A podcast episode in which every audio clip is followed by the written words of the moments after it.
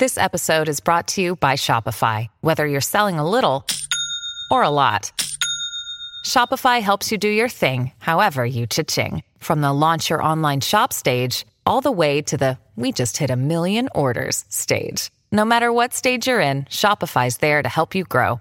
Sign up for a $1 per month trial period at shopify.com slash special offer, all lowercase.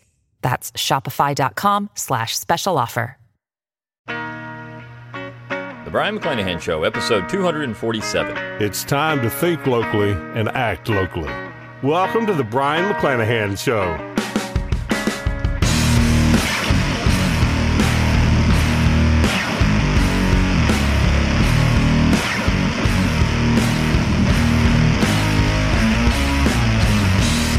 Welcome back to the Brion McClanahan Show. Glad to have you back to the program. Very glad to be here. Don't forget to follow me on Twitter at Brion McClanahan, like my Facebook page at Brion McClanahan, and of course, subscribe to my YouTube page where you can watch this podcast at Brion McClanahan.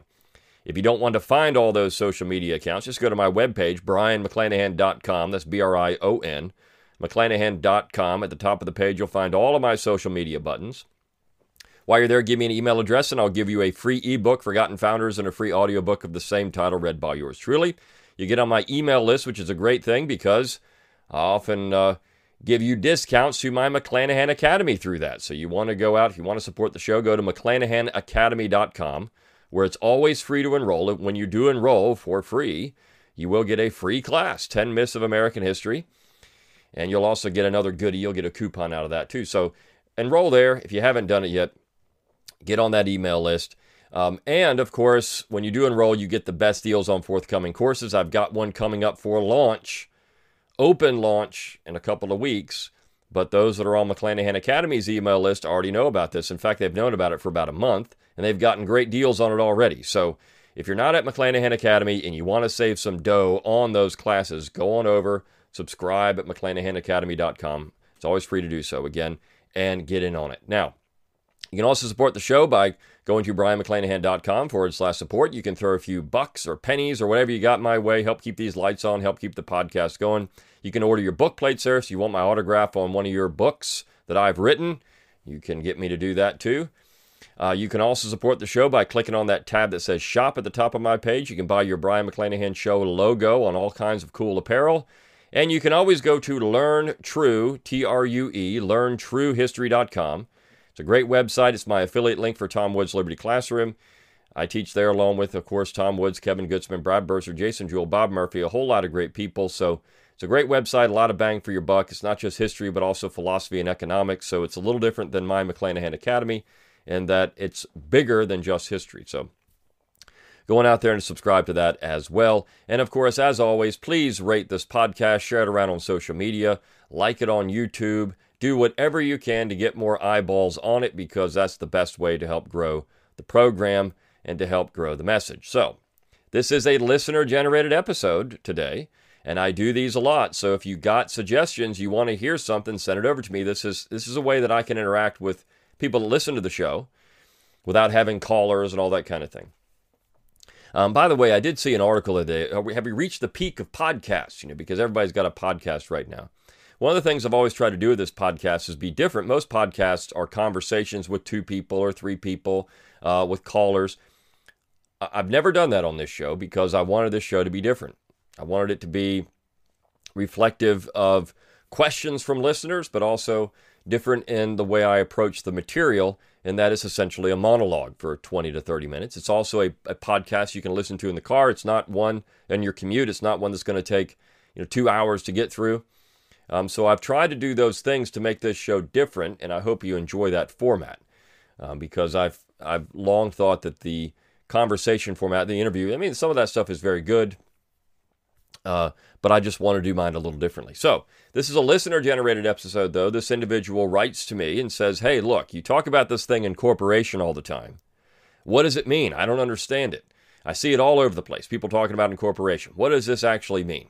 This is a very good question because if you don't know, it's like we're speaking Greek, right? I mean, I'm, I'm here saying, well, incorporation did this and a corporation did that, and you're thinking, oh my gosh, what the heck is incorporation?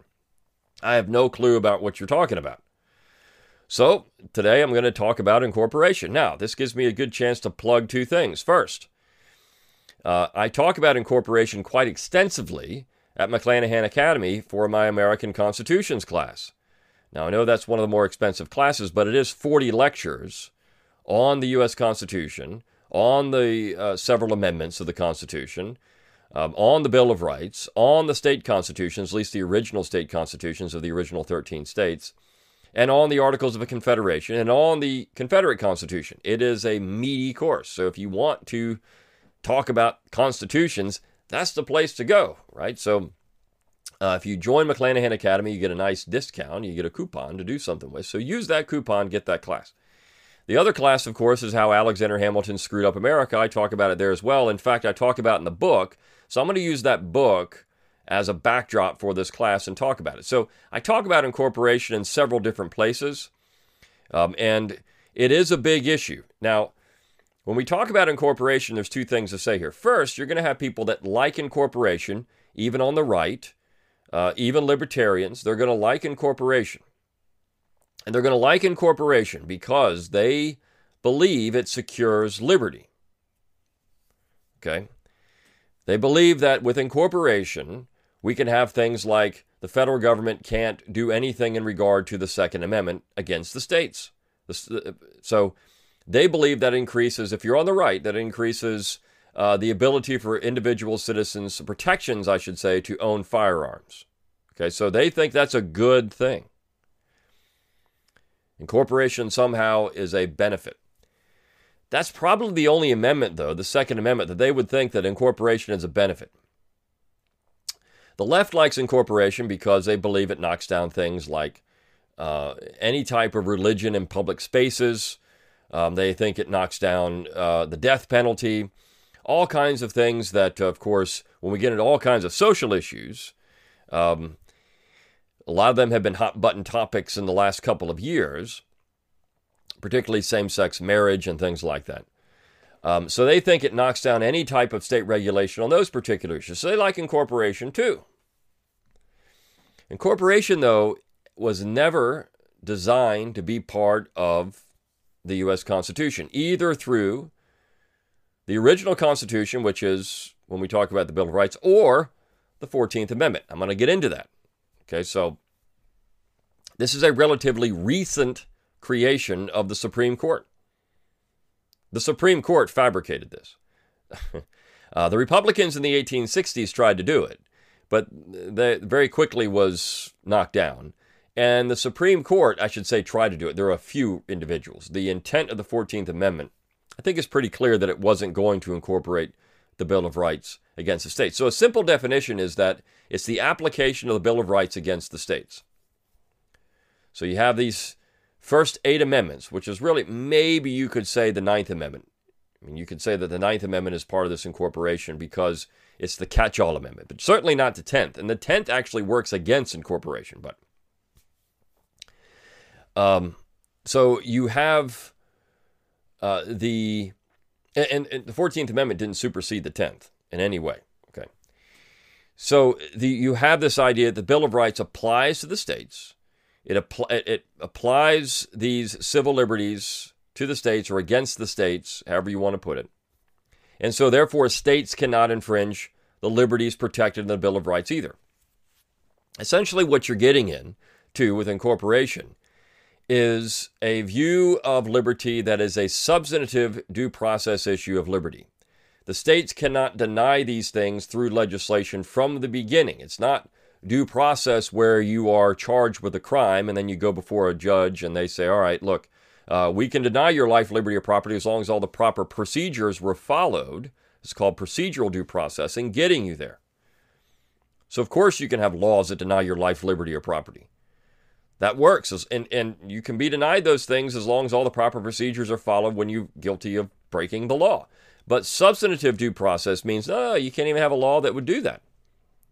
There is the, the first real application of this by the Supreme Court, substantive, substantive due process, is the, is the Dred Scott decision. So if you like the Dred Scott decision, well, substantive due process is your thing, you see. And I love it when you can when you can uh, tweak progressives and lefties on that. Hey, you like substantive due process? Well, then you should love Dred Scott. Uh, because you get them on it. And they, oh, they don't know what to say. Oh, no, no, no, no, no, no. But that's substantive due process. I mean, look, it was protecting property in federal territory from being uh, uh, uh, abolished by the Congress through simple act of legislation. So that's your decision. All right. So that said, let's talk about how this got there. Okay. So what happened after the? Uh, first of all, let's go back to 1833. There was actually an attempt in 1833 to incorporate the Bill of Rights against the states. This had to do in Maryland. There was a, um, an issue where some uh, there was some uh, docks being built, and I'm not going to get into the to the uh, details of the case. If you want more detail, just go read my How Alexander Hamilton Screwed Up America, or take that class at McClanahan Academy and read the chapter on Hugo Black, and we'll talk about Hugo Black. So this case made it all the way. It was Barron v. Baltimore, made it all the way to the Supreme Court. And John Marshall, who was Chief Justice, not very much longer. He's, he's on his last years as, uh, as Chief Justice, last years of his life. He made one of his most important decisions and perhaps um, a, a, uh, a vital decision. Uh, at least it was for a long time. He said that the Bill of Rights do not apply to the states. Very clear that they weren't supposed to. And if you look at the preamble to the Bill of Rights, it's clear that this is restriction on the central government only because it said it was going to prevent misconstruction, meaning that uh, one of the arguments against the Constitution is that it has all these powers, these implied powers, and the proponents of the document kept insisting, no, it doesn't. But the opponents said, well, we don't trust you, so we want a Bill of Rights. So the idea was to prevent misconstruction of the powers of the central government, meaning it was going to do things it was not allowed to do. Now, James Wilson, in his very famous State House Yard speech, and cool thing, if you take that U.S. History to 1865 class, which is the next class coming up from McClanahan Academy, um, it's already available for pre order if you're a McClanahan Academy subscriber. Uh, but I do a reading seminar on that on that particular issue in that class, the State House Yard Speech. I get into that. So, but James Wilson stands up and says, look, I mean, the states have all the powers that are, they have implied powers all over the place. Central government does not.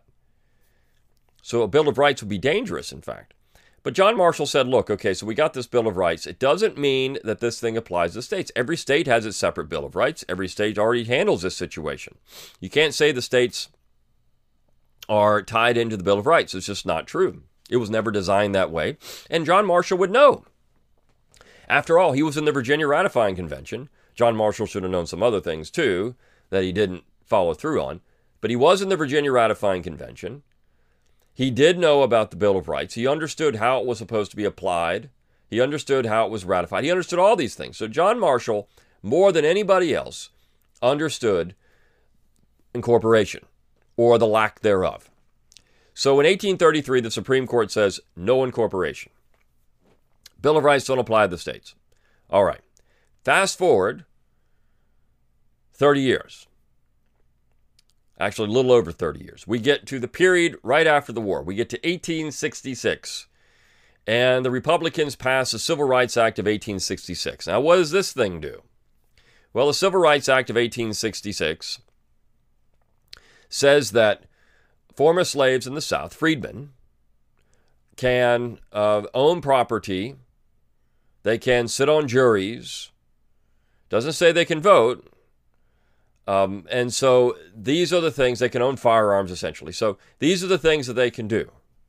But the most important part was they could own property and they could sit on juries.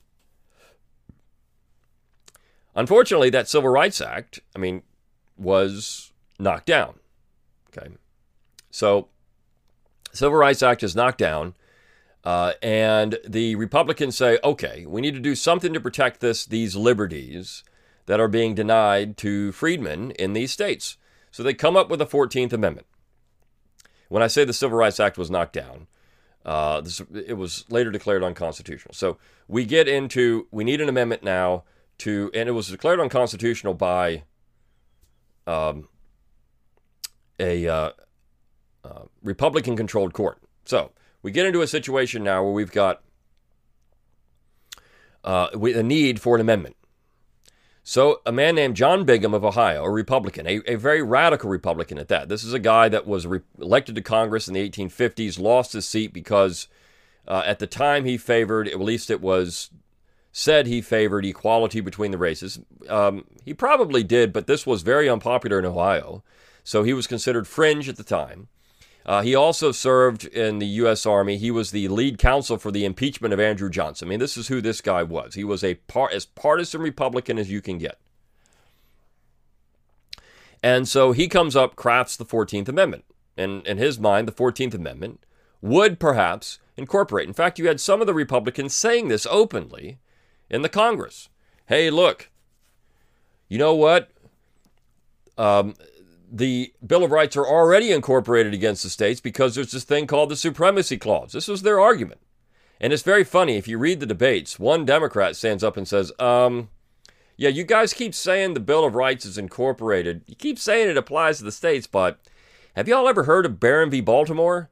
I mean, I don't know, this thing that John Marshall, I mean, that guy that uh, pretty important in American history. Uh, you ever heard of that thing? Their response was, we don't care. We don't care. We don't care about that. Uh, we don't care what John Marshall said about the Bill of Rights and the application of Bill of Rights against the states. We don't care about that because we think the Supremacy Clause incorporates the Bill of Rights. I mean, this is the argument these people were making. It didn't. Nobody ever argued that. Nobody ever argued that.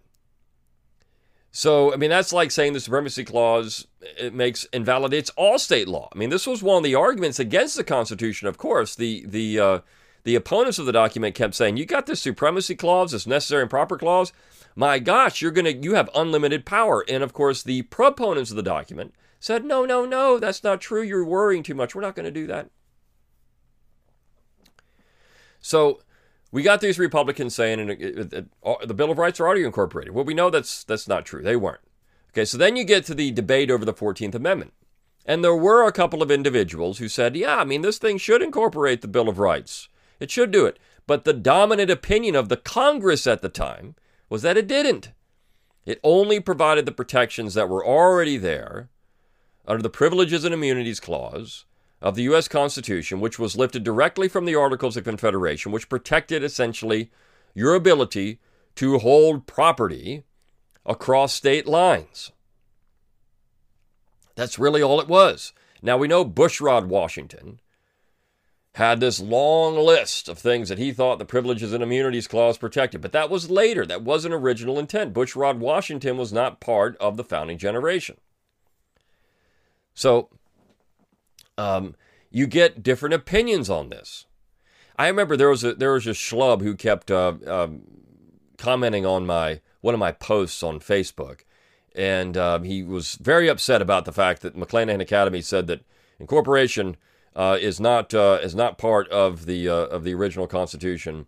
Uh, and he was very upset about that. You're just a mean guy for saying this. And he pointed out well, what about the Supreme Court opinion? This opinion says it's not, and you can want to read dissenting opinion, but that's just it. It's opinion. Like the first one wasn't really just opinion.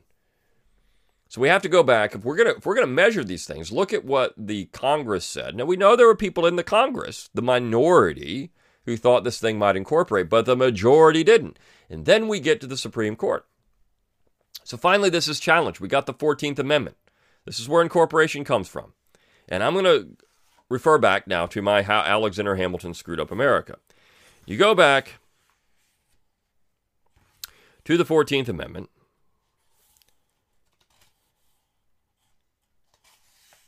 And you read the first section of the 14th Amendment. So let's read that. It says, quote, all persons born or naturalized in the United States and subject to the jurisdiction thereof are citizens of the United States and of the state wherein they reside. No state shall make or enforce any law which shall abridge the privileges or immunities of citizens of the United States, nor shall any state deprive any person of life, liberty, or property without due process of law, nor deny to any person within its jurisdiction the equal protection of the laws. So that's the first section of the 14th Amendment. So in the 1870s, we had a case known as the slaughterhouse cases, that went before the Supreme Court. And the man who wrote the majority opinion in those slaughterhouse cases was named Samuel Miller. So this is 1873. And let me give you a background on the slaughterhouse case. In 1873, several white butchers in New Orleans sued Louisiana in federal court under the claim that their constitutional rights, as protected by the first section of the 14th Amendment, had been violated. What this really meant was that they believed their civil liberties had been trampled by Louisiana law. This is the first time the court had been given the opportunity to adjudicate on the 14th Amendment, and at stake was the entire understanding of federalism. Did the 14th Amendment's protection of life, liberty, and property apply to state legislation, or did Marshall's view of federalism in Barron v. Baltimore still reign supreme? Samuel Miller wrote the majority opinion. Now, Samuel Miller was appointed by Abraham Lincoln. He was an abolitionist. He supported the rights of freedmen. He also supported equal treatment of, of for former slaves under the law. He was a progressive for his time and a nationalist. And this is what he said. I'm going to read you some of this stuff because it is powerful. And I'm going to give you where this is so important because if you look at American political tradition, he's essentially siding with the same position that you would have had in the American War for Independence. Okay, so he says this, and during the writing and drafting and then ratification of the Constitution. He says, quote, or I'm going to say, I'm going to read some of this and then has his quote. If the court ruled in favor of the butchers, Congress would be given the authority to, quote, pass laws in advance limiting and restricting the exercise of legislative powers by the states in their most ordinary and usual functions, as in its judgment it may think proper in all such subjects. End quote. So Miller's saying if we if we follow this logic, what's going to happen is the general government is going to have a negative over state law on all subjects. On all subjects. Now, let's go back in time. Let's go back in time to when the Constitution, well, even before the Constitution. If you go look at Tom Paine's American Crisis, and you go look at some of the things that are being said, not just Tom Paine, but others, but Tom Paine's American Crisis is a nice example of it. His complaint in the American Crisis, in the first page of that, is that the British Parliament could legislate for themselves, legislate for the colonies in all cases whatsoever. He called that slavery. Now, the Suffolk Resolves used the same language before that. They called it slavery. If that's the case, if Parliament can legislate for us in all cases whatsoever, there is no other definition than slavery in that way. You have an arbitrary power then that can legislate for you in anything, anything under the sun. And that's essentially what Miller is saying. When you get to the to the Philadelphia Convention and a state neg- or a federal negative over state law, so a negative, right, a veto of state law is proposed, John Rutledge stands up and says that alone ought to damn the Constitution. We will not agree to that. So this idea of a federal negative over state law was debated and rejected, explicitly rejected in Philadelphia. And over and over again, it was rejected during the ratification process. Nobody in the founding generation wanted that. And when you look at the uh, American tradition, the American War for Independence, this is one thing they were fighting against was the idea that some central authority could legislate for them for them in all cases whatsoever.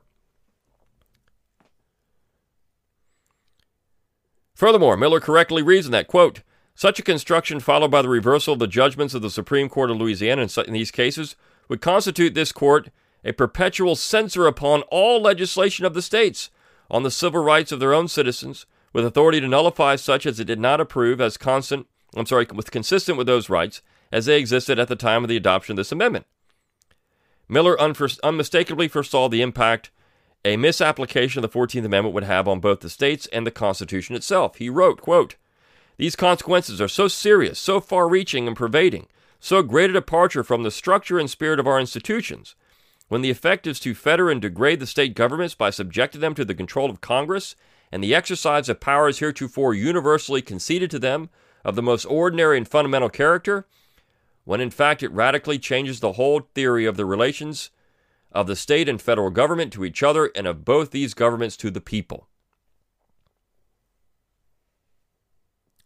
The only imaginable conclusion under these circumstances was to reject such an interpretation because, quote, no such results were intended by the Congress which proposed these amendments, nor by the legislatures of the states which ratified them.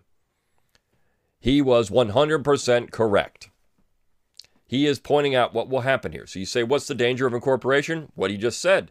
The states and the, uh, the central government, and then the courts, more importantly, will have the final say over all state legislation. Now you can say to yourself, well, but this protects liberty. It does.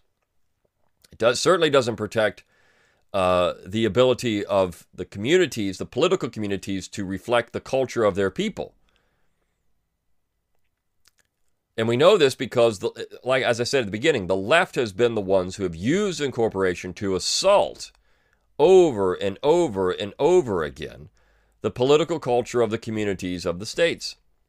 There's just one instance where the conservatives have been able to do this, and that's on gun possession, firearms. But this is dangerous, it's problematic. So,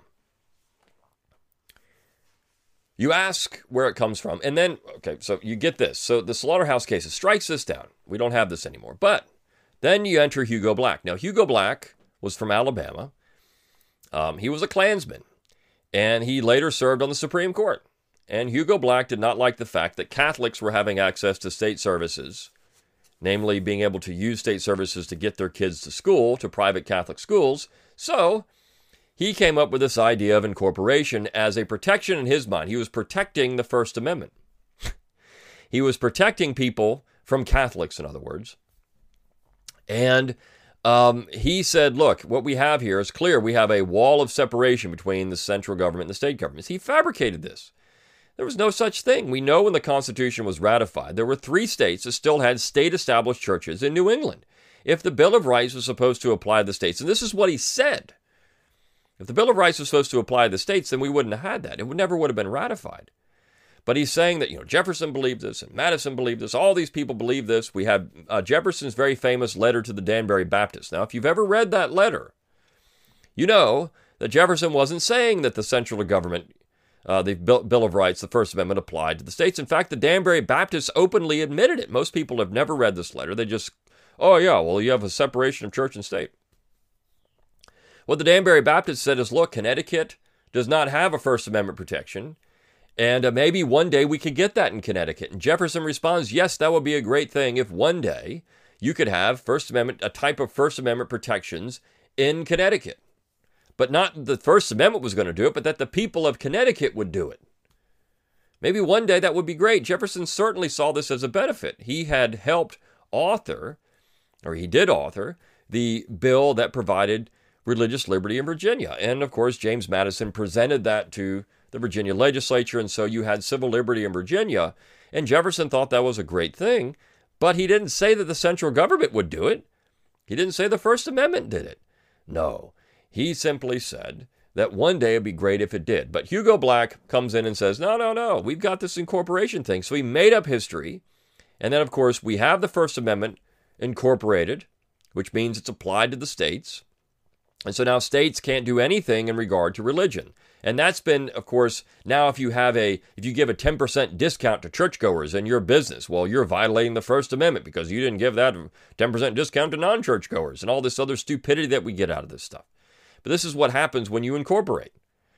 Um, as, as Miller pointed out, you're going to have a situation where Congress will now be involved in every little minor decision of every state on every issue.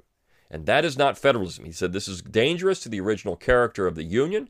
It's dangerous to the central government. It's dangerous to the state governments. It's dangerous to the people of the states. It's dangerous.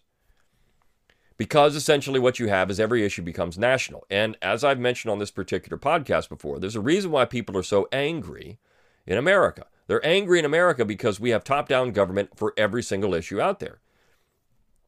This is where think locally, act locally. I mean, when I talk about this, this is what I'm saying. Uh, we don't need that kind of government, and incorporation is a vehicle to get it. And we don't need that kind of government. Look, if if you want to have your socialist utopia in California, as I've said a billion times on this show, go to it. But don't expect everyone else in the United States to want to get on board with that. Or if you want to have it New England, if you want to have it in New York, go to it. On the other hand, if you want to have a very conservative government in what in Cal in, uh, in Alabama or Georgia or uh, you know South Carolina or Oklahoma or any other state. You could have that too, and the people of California don't have to be subjected to it. You see, what happens, the reason people get so upset about these national parties is because we have one size fits all from both sides. The, the Republicans want to have one size fits all for their worldview. The Democrats want to have one size fits all for their worldview. And, and each side is now seen as extreme. So, do we want to have that for everybody? Or would we like to have a situation where people can just get along and they can just live and let live? That's the beauty of federalism. And this is the way it was all supposed to work. Justice Miller pointed this out in the slaughterhouse cases. We've seemed to have forgotten that because Hugo Black came in, a Klansman, by the way. I mean, this is again, you can you can just rib the progressives. You know, your guy that came up with this, he's a Klansman. Uh, so, you know, you like that. You like uh, you like uh, Dred Scott because that's what you're advocating here. Um, and it's it's um, it's just not what was ever designed. I mean, John Marshall said as much from the beginning, and we know that the founding generation was completely against a federal negative of state law. So there's the quick and easy on incorporation. I hope I answered your question. Uh, I go into this in much more detail with specific cases in my American Constitutions class. Uh, I get into uh, this issue also my How Alexander Hamilton Screwed Up America. So there's a couple ways to get more of this if you want a more detailed explanation. I hope you would, because I talk about the uh, different court cases that did this uh, go into more detail on Hugo Black and some other things. So get on out there and get that class too. And I will see you next time on The Brion McClanahan.